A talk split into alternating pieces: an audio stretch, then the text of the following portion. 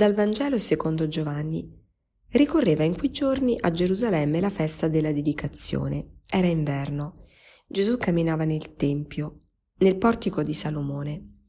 Allora i giudei gli si fecero attorno e gli dicevano, fino a quando ci terrai nell'incertezza?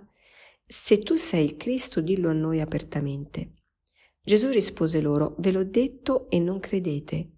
Le opere che io compio nel nome del Padre mio, queste danno testimonianza di me, ma voi non credete perché non fate parte delle mie pecore.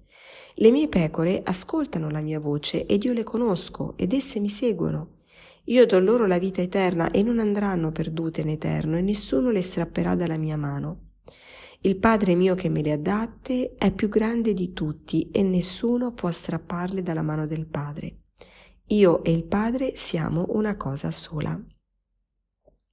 Buongiorno, leggendo questo brano la frase che mi colpisce di più è proprio questa frase dei giudei, fino a quando ci terrai nell'incertezza, se tu sei il Cristo, dillo a noi apertamente. Ed è una frase molto interessante perché qui sembra che i giudei facciano una, un'affermazione che li des, de, eh, deresponsabilizza. Cioè se loro non credono il problema non è loro, il problema è di Gesù che non dice apertamente che lui è il figlio di Dio. Ma giustamente Gesù dice, ma io ve lo sto dicendo in tutti i modi, siete voi che non credete, no? Quindi Gesù ri, ri, ri, riporta no, alla realtà la situazione. Ognuno, eh, la, la, la fede è un atto di responsabilità, è un atto libero e un atto responsabile e non lo può fare lui al posto nostro, dobbiamo essere noi che ci prendiamo la responsabilità di credere e di far parte delle sue pecore, perché se siamo le sue pecore, allora riconosciamo la sua voce, quindi lo seguiamo e quindi nessuno può strapparci dalla mano del pastore. Ma se non facciamo noi quell'atto di fede, eh, nessuno lo può fare per noi. Eh, questa è la, è la verità no? della, della fede. E, ehm, e, questo mi fa un po' ripensare a una situazione che forse ho già raccontato altre volte, ma che mi ha fatto molto riflettere.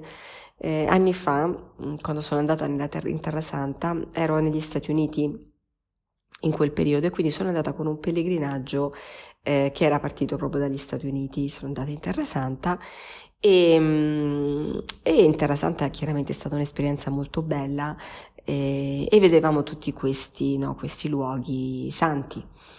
Uh, però chiaramente um, io amo molto la storia e uh, a un certo punto mi è presa un po' questa, questa fisima di sapere, un po' questa ansia di sapere se effettivamente quei luoghi che visitavamo um, fossero in realtà effettivamente i luoghi dove erano accadute alcune cose, perché in Terra Santa alcuni di questi luoghi è la tradizione no? che ce li, ce li ha mh, tramandati, tranne chiaramente il luogo della, no, della, tomba, il luogo della crocifissione, quelli sappiamo che storicamente sono arrivati a noi e sono effettivamente i luoghi eh, proprio dove si sono compiuti no? quegli, quegli eventi della vita di Cristo, ma tante altre cose altri luoghi sono un po' più no, incerti. E c'era questo, avevo questa ansia no, di sapere chi, ma chissà se è vero, ma chissà se questo è veramente il luogo giusto, ma chissà se è veramente successo lì.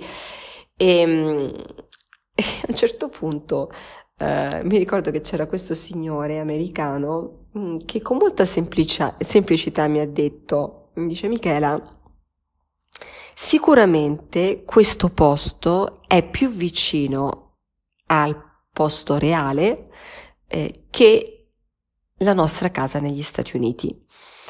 E questo, questa sua affermazione molto, molto lapidaria è stata proprio come una doccia fredda, effettivamente, e ha un po', no, mi ha fatto capire che ero entrata in un loop di dubbio. Eh, che cosa importa sapere se effettivamente è successo veramente lì, in quel metro quadro, eh, quell'evento della vita di Cristo?